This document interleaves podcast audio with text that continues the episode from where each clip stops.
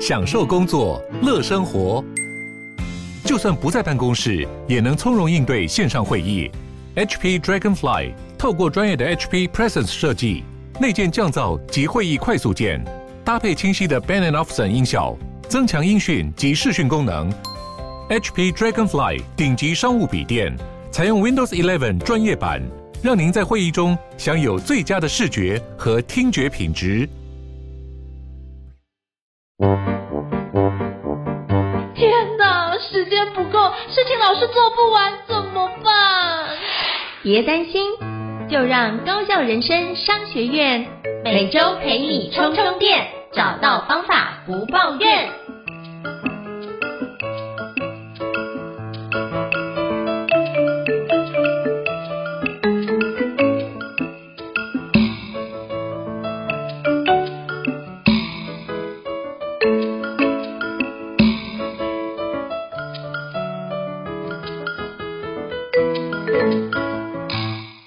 伊慈老师，想跟你请教一下，我们今天要聊哪一本国际新书呢？今天呢，我们来跟大家分享一本我觉得蛮有趣的这个新书。这本新书呢，要提倡一种简单，然后每个人都可以马上执行的一种小小的生活习惯。在这本书的作者的角度，他认为这样的一个生活习惯呢，可以帮助我们在每天遇到很多困难、每天遇到很多焦虑、挫折的这个生活当中。透过这项简单的习惯来帮助我们建立一个更能够自我认同、更有自信的这个大脑。那这本新书呢，它的中文暂时翻译的书名叫做《击掌习惯》，运用一项简单习惯来掌控你的生活。那什么是击掌习惯呢？就是这本书提倡的那一个习惯的方法，跟自己击掌。等一下我们会来做一个比较具体的介绍。那这本书的作者叫做梅尔罗宾斯，他在国际上是一个。蛮知名的畅销书的作家，他在《击掌习惯》这本书之前已经出版过一本书，叫做《五秒法则》。你有没有发现，从他的书名就可以看得出来，他想要透过一些很简单的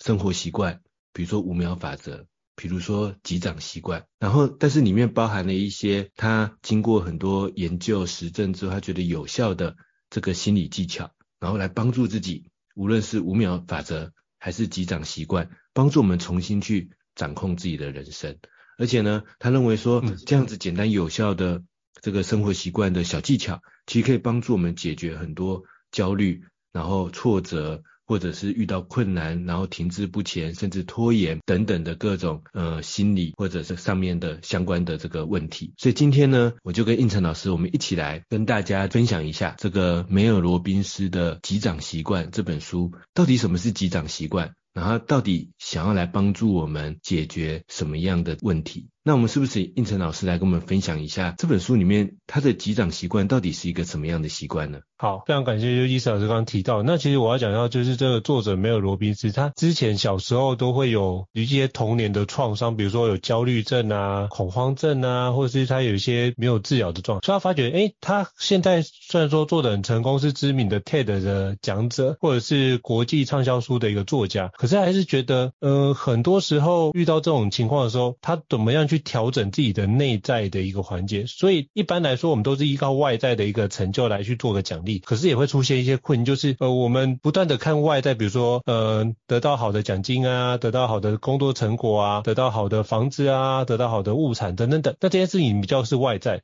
可是很多时候我们对于内在的自我常常是。没有做自我肯定的那个价值啊，比如说我们的长辈如果对我们很严厉，传递给我们，我们也会对自己很严厉。然后当我们有小孩的时候，我们会开始对小孩很严厉。那这样的话，其实我们并没有去去透过这件事情去把自己梳理好，可能外在很刚强，但是其实内心会有这种没有梳理好，或甚至有一些。状态是有委屈或是其他的负面情绪在，我们一样只是把它压抑着，但是并没有梳理这件事啊。那如果我们能够更有效的去，比如说把负面的一些对话可以消除掉，或者是我们比如说承担了某些恐惧，克服了某些怀疑，跨越了某些障碍，其实在内在里面你是很难去呈现出来的。而且更重要的是，我们也不会给自己一些奖励。所以他觉得，如果是这样的话，我们很难去让这样的行为变成一个更有效的一个方式哦。所以他是。强调说，如果我们能够透过击掌的习惯来肯定内在自我，克服了非常多恐惧，或是克服一些怀疑，能够自我超越，成为更好的人状况的话，其实基本上我们就更容易在内外一致的状态得到更好的一个效果。所以他觉得击掌就是你可以就是面对面，就是比如说我们看到一面镜子的时候，你早上起来就是可以跟自己就是手贴着镜子跟自己击掌一下，你就可以某程度激励一下自己哦。他说，诶，这个动作感觉很好笑，可是其实基本上你可以透过这部分，同时跟自己的眼神对面对到，诶，你发觉，诶，有时候也会开始思考一些事，也可以看看自己的状态，然后看看，诶，我是不是有哪个地方最近是比较累啊，或是发觉，诶，其实自己还不错哦，就透过一些对话、自我对话和自我暗示的方式，你可以看到，诶，想象一下我未来自己大概是什么样子，你可以在镜子前面，也可以对自己微笑，或者是，诶，你可以讲一些话来激励自己，都是很好的。那透过这部分来激发自己内在的动力，而让整个一天会更加顺利哦。诶，通常这样的结果也是一个非常显而易见，你就开始发觉，诶，好像我开始如果用一个比较正面思考的方式来看的话，其实我会觉得一天过得也相对比较顺畅。那我想请教伊瑟老师，不知道你有没有相关的一个情境来去告诉你自己类似这样的一个击掌习惯呢？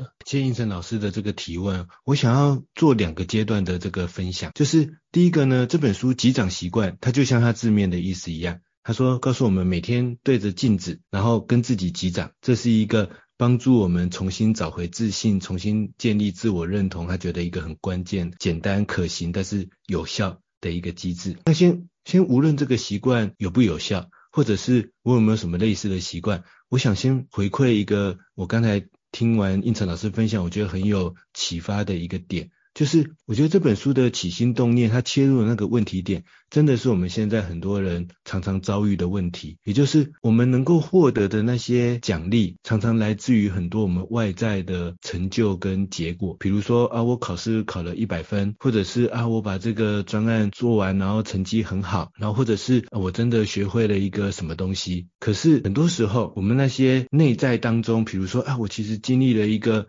很痛苦的、很失望的情绪。但我呢，透过一些方法，我自己走过来了。诶，这对我们来说，其实是一件，我觉得跟我们完成什么考一百分或完成专案来说来相比，我觉得说不定更有价值的一件事情。但是这种内在的自我成功，通常我们很难得到奖励的回报。而且呢，在这样的一个社会里面，很多时候我们的鼓励常常都是我们的奖励，常常都是针对那些外在的结果。然后这时候，我们也学会这样子去对待自己，甚至这样去对待我们的这个。下一代，我们的孩子，或者是我们身边的人，于是呢，我们反而就更不懂得怎么去消除这些负面的情绪，或者是消除我们的怀疑、恐惧，我们更不知道。怎么样去面对它？那我想要先针对这一段进行一个延伸的思考跟分享，就是这让我想到我平常跟孩子相处的过程获得的一些启发。我记得我很早期的时候，那时候也会觉得说，诶，我现在就是希望能够帮助孩子，比如说养成刷牙这个习惯啊，或者希望孩子能够在学校的可能某一个课本、某一个什么样的内容，希望他学会这段的内容。然后这时候呢，比如说他要写一个注音，或者是他要学会写一个字。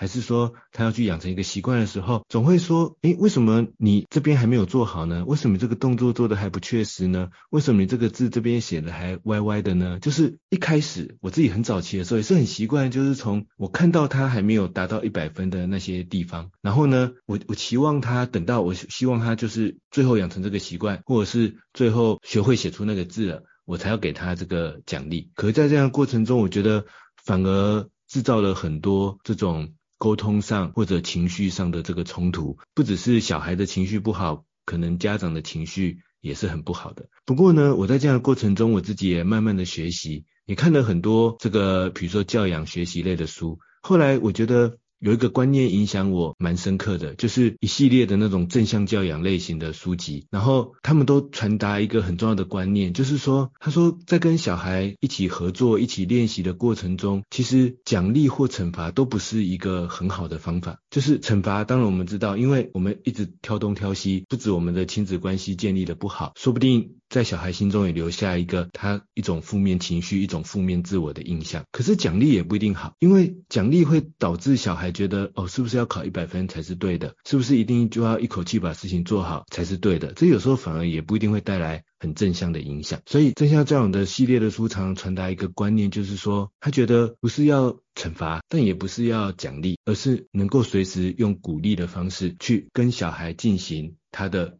持续的修正，去进行持续的对话，去进行我们彼此之间持续的成长。我觉得虽然是一句很简单的话，可是就像这个击掌习惯一样，我觉得就是一个小小的心情的转换。就是我以前是说，哎，怎么这边还少了一个东西？怎么那边还这个做得不够好？怎么那边还这个动作没有确实的完成？怎么这边慢了半拍？可能看到那些不好的东西，嗯、然后想要去这个惩罚他，然后想要去，或者是要一次要做好了，我才要去奖励别人或奖励我们自己。可是如果换成鼓励的角度，就会变成什么呢？我就看到说，诶，其实他的心态已经转换了，他可能一开始是。对刷牙很排斥的，那现在只是觉得说，因为刷牙一开始的早期可能觉得会痛会害怕，所以不太愿意去刷，但不是不想要养成这个习惯。我看到他那个改变，我就鼓励他这个心态的转换。然后呢，发现他开始可以自己刷了，那可能刷到不是我们家长觉得的一百分的状态，但是我看到，哎，起码愿意拿起牙刷自己刷牙，就鼓励他这个改变，鼓励他这一个行为的这个增进，然后。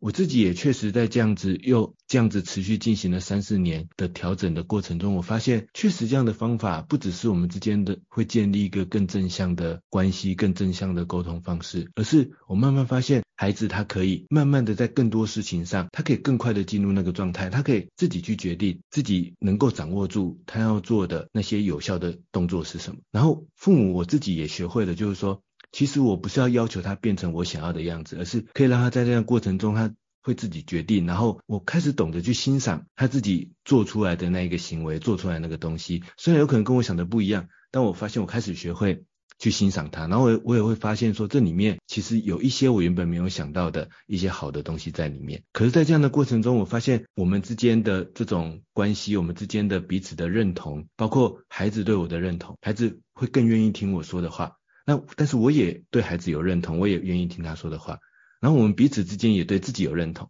就是我会觉得说，哎，我是一个可以跟孩子好好沟通的父母。那孩子或许会觉得他在爸爸妈妈心中是一个有成长。然后爸爸妈妈认同他的一个小孩，所以呢，这是我觉得他这本书的起心动念，就是说我们常常用一种要不我就奖励，要不我就惩罚，然后我只看你有没有达到那个最后的外在成就的观点来面对他人，面对我们自己，我觉得确实会遭遇很多这样的难题。而他的转变，我也觉得真的就是很简单，就是像这本书提到的是一个击掌习惯，我每天早上对着镜子跟自己击掌。那我刚才想分享的就是说，其实在这样的过程中，我学会就是我每天试着。在我做的行动上转换一下角度，用一两句话鼓励我在这件事情上做得好的那个地方，可能对我自己做的事情，可能对我跟小孩看到小孩做的事情，用这种鼓励的方式，就算是一两句也好，我觉得呢，也就帮助我每一天可以用一个更正向的心态、更正向的方法去进行这个，无论是我的生活习惯。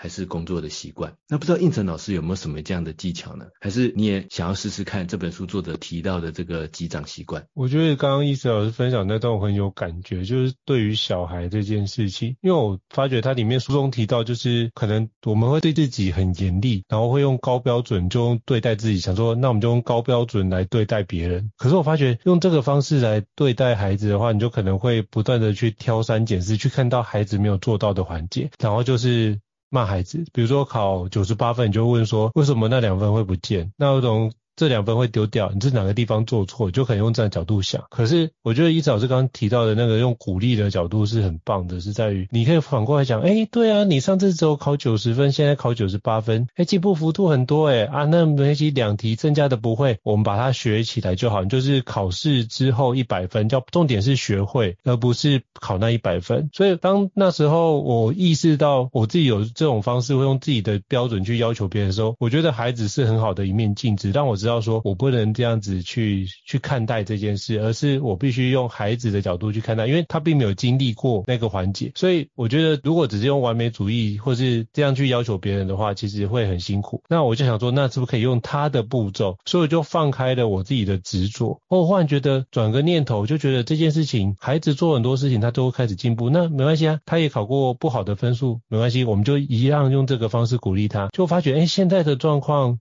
在学校的一个考试的环节或学习的状况，他都会知道说没关系，不会的学起来就好。那他就把这件事学会。我后来发觉，他对于那个学习的动力跟学习的兴趣是没有丧失的。那我觉得这件事对我来说，可能反而是更重要的一件事哦。所以我觉得这本书以家长来说，我觉得就是我们如何要觉察到，我们不要用自己标准去要求小孩。然后第二个部分是我们可能要觉察到，哎，如何用孩子的步骤慢慢前进，然后多一点耐心，多一点同理心，让孩子可以用这个方式顺势的去发展。那我觉得用这里面心态，如果你让孩子顺势发展，其实某程度也是你必须先让自己跟自己和解，然后也肯定自己做的很多东西是做的很不错，才有办法看到孩子的优点。我觉得这是我在读这一段或读这篇文章的时候得到一个很好的启发跟收获。那不知道一嫂有什么要补充呢？我觉得这就刚好呼应到这本书，其实他有提到一个那个科学心理学研究的这个结果。他说有一个这个科学实验的结果发表在一个叫做《心理学前沿》的学术期刊当中。他说在这个研究当中呢，他找了一群受测试的儿童，哎，刚好也就是我跟应成老师刚才提到的这种孩子的这个区块。他就说他找了一群小孩，嗯、然后让他们去执行一连串的任务。然后看看他们这个，就是让他们去完成这些任务。然后完成任务之后呢，他针对这些完成任务的孩子呢，透过三种方式来进行类似奖励的动作。其中有一组的小孩呢，就称赞他们说：“哎，你很聪明呢，所以你可以完成这个任务。”或者说：“哎，你的体力很好哎，所以你可以完成这个任务。”或者说：“啊，你的创造力很高哎，所以你有办法完成这个任务。”就是。去称赞他的这个特定才能，有一组是用这样的方式去奖励他，然后呢，嗯、第二组，第二组则是去表扬他很努力，就是说啊，你这个小孩很努力哦，因为你坚持不懈哦，像龟兔赛跑坚持到最后，所以呢，你可以完成任务。这是第二组的小孩，然后第三组的小孩很简单，没有讲东讲西，就是也没有说什么你很努力，也没有说什么你你有特定的才能，所以你可以这个完成任务，也没有，就是单纯的跟他 give me five。就是击掌鼓励他，就说：“哎、你完成了。”然后就互相击掌，表示说：“嗯，我看到你完成了，我认同你完成。”就简单这样的意思，但没有没有刚才的什么特定的表扬。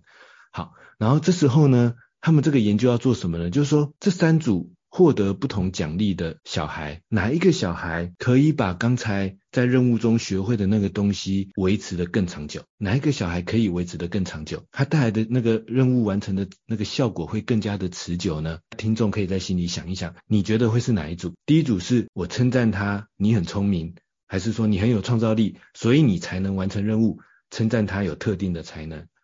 第二组呢是表扬他，你够努力，所以你完成了。然后第三组呢没有讲什么废话，就是跟他 give me five，击掌鼓励。然后在这个研究里面呢很有趣，他说我们在逻辑上，第一个我们应应该不会觉得是第一组，为什么呢？因为我觉得这种教养这些思维这几年应该已经发展了很久了。我们都知道说，如果我去鼓励别人的特定才能，有时候反而会造成他的一种压力，甚或者。会让他变得，就是他的自信走错方向了，就是他以为是 说我我真的要很聪明，我才能完成这个任务，然后就说，哎，那我本来就是应我天我应得的，然后反而更有可能下次在做事情不顺遂的时候，就想说，糟糕，我是不是不够聪明了？所以应该说，我们大家有看这个近几年的心理学或教养类的书籍，应该都知道称赞特定才能这个是有问题的方式。好，但是呢，在逻辑上，我们可能会觉得说，哎，那我应该就是表扬他够努力啊。就是我想要让他变得更起码懂得努力，他才能怎么样不重要，但起码他懂得努力嘛，那这样他应该就会努力去持久。结果没想到这个研究他说这三组能够获得最持久的效果的小孩，其实反而是刚才的第三组，就是只是简单的 give me five，只是简单的给他一个击掌鼓励，反而那一个任务学习完成的效果能够更加持久。诶，我就想为什么会这样子呢？当然刚才第一组的。问题点我们已经刚才有说明了，那第二组的问题点在哪里呢？嗯、我就回想我自己的那个经验，我就我其实也有这样子的感受，就是当别人跟我说，哎、欸，你真的很努力耶，你才能把这个任务完成。我不知道大家心里是觉得怎么样？我我如我回想我当时的心情，别人这样跟我说的时候，我觉得我心里好像也不是不是特别开心诶。我不知道大家是不是这样，甚至我会觉得有点哪里怪怪的，就是啊。我我其实，在里面经历了多少痛苦，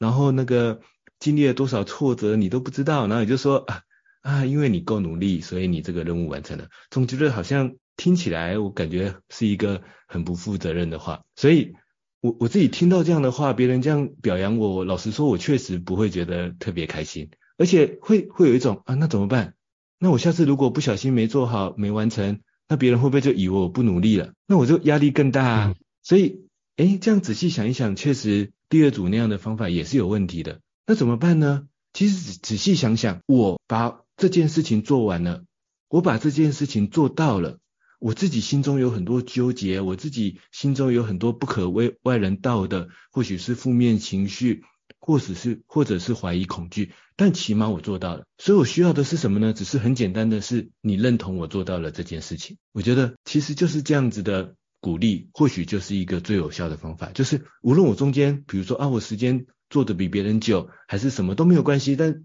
就是我我做到了，那你也认同我，反正我用各种方法，我自己想办法把它做到的这件事情。然后这时候一个简单的击掌鼓励，我反而会觉得那个人包包容了我在这个过程中所有的失败、所有的挫折，然后所有遇到的这个负面情绪，他好像都在某种程度上有所理解了，他接受这一切，然后接受我做到的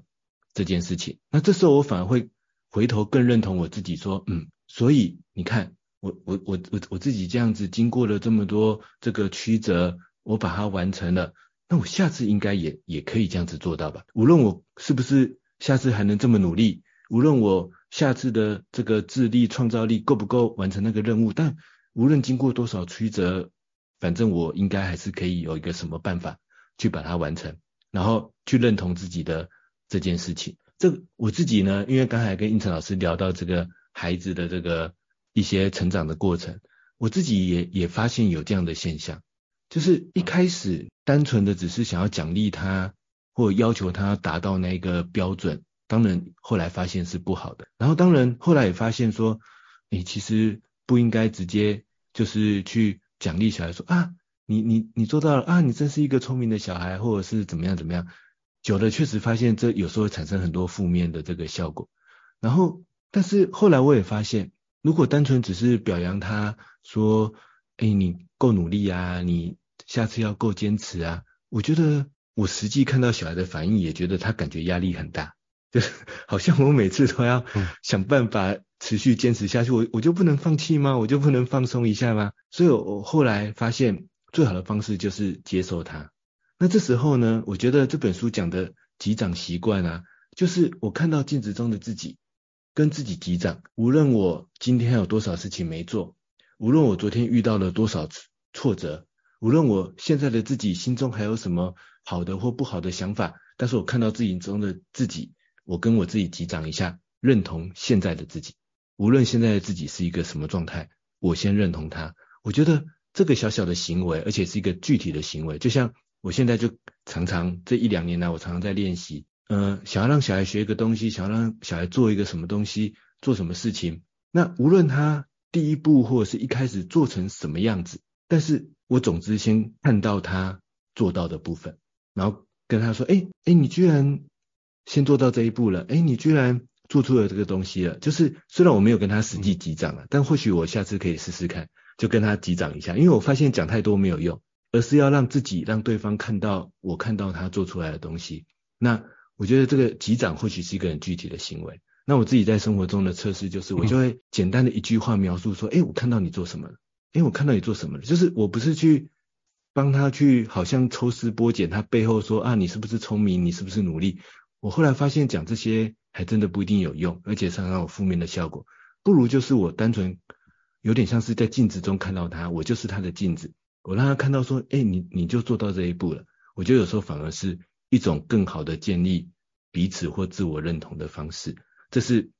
我对应成老师刚才的一些分享的这个回馈。那不知道应成老师有没有什么样的补充呢？我我发觉就是，其实这这个击掌习惯，其实我还发觉我也会跟小孩子做类似的一个对话。比如说他当，比如我们家儿子他在画那个学校作业的时候，比如看故事书、画作业，他就会画一段，就拿过来给我看一下，说：“哎，爸爸，我这样不会画，或哪个地方会画。”我就会带着他观察，如果他观察很好，我就说：“哇，很棒哎！”然后我就跟他就类似拳头碰拳头这样的方式，因为打篮球这样的一个动作，我就带领他，哎，就小小的碰一下，他觉得哎这个不错，然后他就继续心满意足的继续回去画，然后他就画完之后就会拿来给我看。他就说啊，可是这地方我不会，我就会鼓励他，诶，这个地方你会啊？你看一下，你看一下这个图案里面有什么样的一个细节内容啊？比如说他这手指头旁边有一个那个两折啊，就可以让他弯曲。我就带领他看这些内容，他说，诶，那这件事情他就比较知道怎么画，他就把那个画出来，然后再给予很好的称赞，并且用那个击掌的奖励这个方式，他就可以感受到我们接受他的状态，以及让他知道说这件事情是我们看在眼里。也有收到这样的讯息，所以我觉得这个击掌的习惯是一个不错，也可以让大家可以用更视觉化以及让孩子感觉到你是真的跟他真的奖励到的一个方式。所以我觉得其实对孩子来说，其实如果你可以跟他多一点肢体的互动，比如说他做得很好之后，你可以给他拥抱啊，或给他击掌啊，或是摸摸头，其实都是一个不错的环节。我就是试起来发觉，哎，孩子就会知道你在意他，而且接受他的状态。所以我想要 echo 一下这一段。所以说。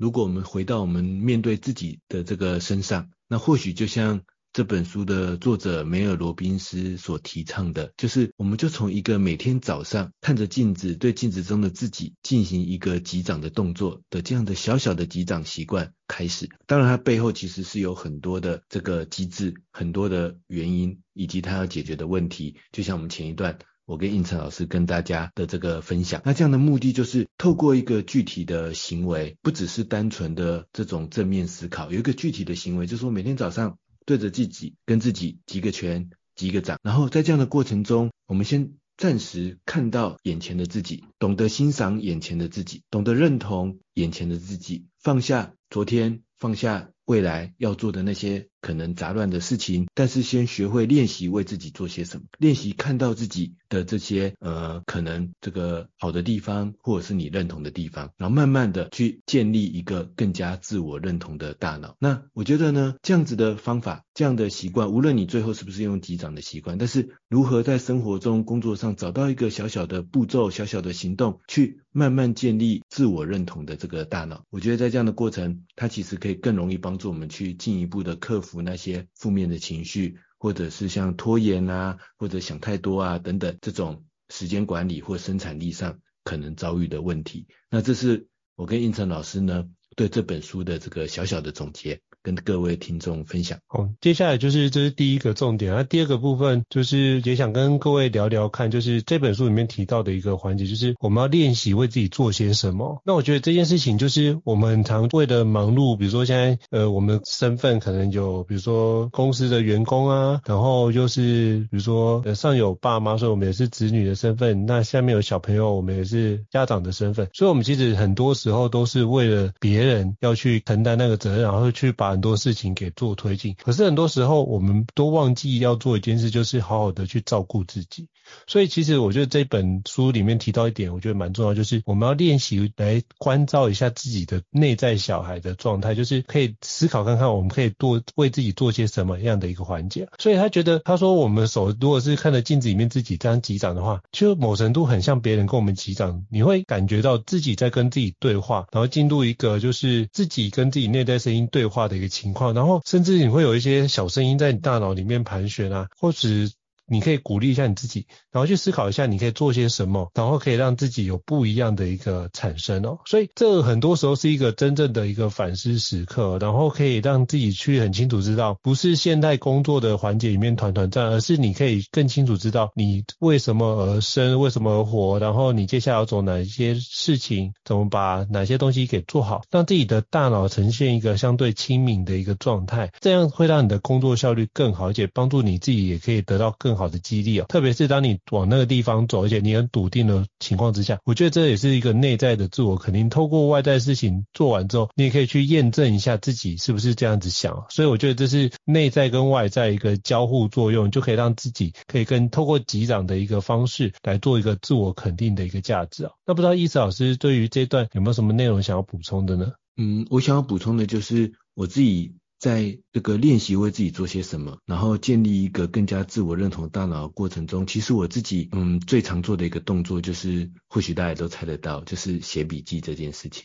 那我自己也觉得。就是单纯的写笔记，写下自己当下的这个想法，我我自己也认为是一个透过建立第二大脑，帮助我打造一个更加能够自我认同的第一大脑的一个有效的过程跟步骤。就像我常常会把很多我在脑袋中，比如说我在做一件事情的时候，可能觉得自己这样子做，诶，这个步骤不错的步骤，把它这个记录下来。然后或者是有时候呢，当我每一天要开始执行一些工作的时候，我会去思考看看，比如说当我遇到一些问题点，当我遇到一些心中烦恼的事情的时候，我会尝试在写笔记的过程中，把它转化出一些，诶，就是它背后有没有什么，其实我透过解决这个问题，或者是跨过这个烦恼之后，可以达到的一个目标会是什么？我会尝试去做，在笔记中去思考这样子的目标的设定。那我觉得我自己在这样子的简单的过程当中，就是记下我自己做好做对了什么东西，然后或者是。记下我自己面对一些负面情绪、面对一些困难的时候，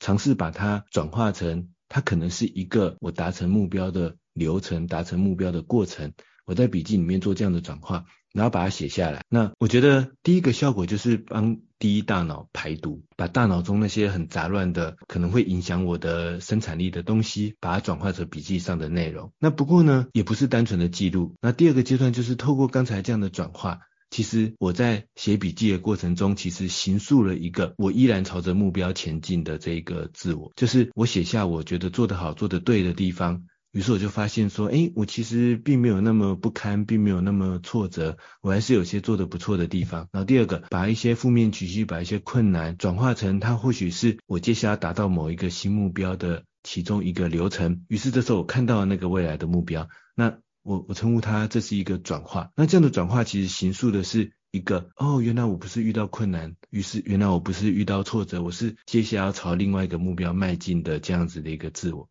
那这是我自己透过写笔记来建立一个这个自我认同的大脑的过程。我之前在书中曾经分享过类似这样的思考，我说写笔记啊，其实不是记录，它最后要让我们记住的，其实也不是所谓的记忆，因为。如果只是记忆的话，这个感觉很多工具或者是，尤其像现在 AI 这么发达，说不定都可以做得比我们更好。而是我觉得写笔记的过程是重新形塑我们的记忆，重新设计我们的记忆。但是这也不是自我欺骗，而是在这样重新书写我们的记忆的过程中，我重新确认我认同的自己到底长成什么样子。那这是我写笔记的方法，那同时也就是我透过这个简单的步骤来建立一个能够持续自我认同的大脑的方法，也跟各位听众这个分享跟回馈。那一早是你除了这个区块，我想请问一下，就是你会定期的透过这个方式来做复盘吗？会在那个时间做复盘吗？嗯，就是如果这样讲的话，其实我每一次做这个动作的时候，它都等于一种复盘啊。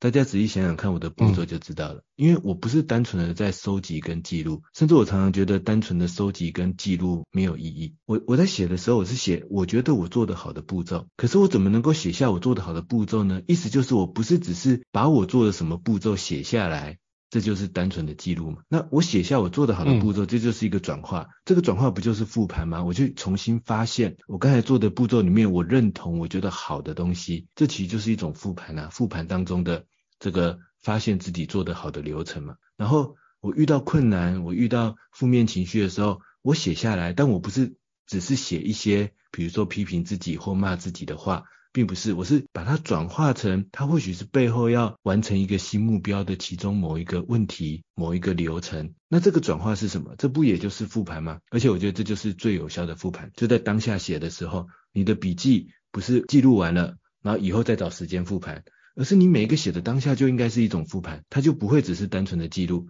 它就在重新塑造、重新设计一个我们会去认同的这个自我。这是我对应成老师刚才这个问题的。这个回馈哦，非常感谢易老师。为什么会这样问？是因为如果你可以透过每次的复盘来检视，并且肯定自己，而且当下给自己回馈，你就发觉，哎，其实我真的做的很不错诶，我马上就更正了。那其实那样的一个内在动力，你就可以在自己再跟自己击掌一次。所以我觉得那个复盘是可以多创造一次自己跟自己击掌的机会。所以我刚刚会这样问，是因为呃，我觉得这是一个很好的机会，可以提醒大家，就是我们击掌可以多用几次。那多用几次，其实就会让自己产生更加肯定自我的肯定。那我们可以更加知道说，哎，我真的都有为自己做一些事情。那把这样的事情放进去，你就不会觉得说好像都在忙别人的事，而不是忙自己的事。所以我想要 echo 一下，是补充一下这一点。那非常感谢伊老师的分享。那其实我想跟各位分享的是，如果我们可以透过这样的一个击掌习惯，帮助自己知道说我们自己的环节，我们要除了肯定自己之外，而且不要仰赖外在的成就来看待自己。我们可以用内心照顾到自己的内在小孩，透过击掌习惯，让自己可以肯定一下自己，而且透过迭代的方式或透过复返的方式，可以增加这样的次数，甚至让你。的这样的肯定自己的方式可以视觉化，透过这样的一个动作，击掌的动作，你只要击掌就会增加大脑的一个思考回路，它就会进入一个习惯的一个状态。所以，其实这个击掌习惯可以养成之后，你发觉，如果你每天早上都从这样的击掌习惯开始，都从肯定自我开始，你会发觉，哎。好像每一天都过得还不错，都有一个好的开始的话，其实你也就抱持着很好的一个电量，或是很好的能量，去迎向每一天的挑战，去迎向每一天的困境，或是迎向每一天的一个事情。那也或许可以让自己觉得变得更有韧性，而且变得更有自信，以及更加积极的状态。所以以上是今天想跟各位伙伴分享的这本书啊，就是击掌习惯，运用一项简单习惯来掌控你的生活。这也是我今天跟伊嫂这两个人想要跟各位分享的相关的内容。好，那如果各位伙伴对于就是这本书如果觉得不错的话，也欢迎在那个平台上面帮我们高校人商学院给我们五星按赞哦。你的支持也是对我们来说很大的一个肯定哦。那如果你想要听其他的国际书籍呢，也欢迎就是留言让我们知道，我们会定期的去安排，就是在比如说那个纽约时报或者是在亚马逊非常畅销的书籍来跟各位伙伴分享，让各位可以在全世界的知识的前沿里面得到很多的新知，并且运用在自己的工作上面哦。那再次感谢伊嫂老师一起的对话跟交流，谢谢大家，那我们下次见，拜拜。大家下次再见，拜拜。高校人生商学院，掌握人生选择权。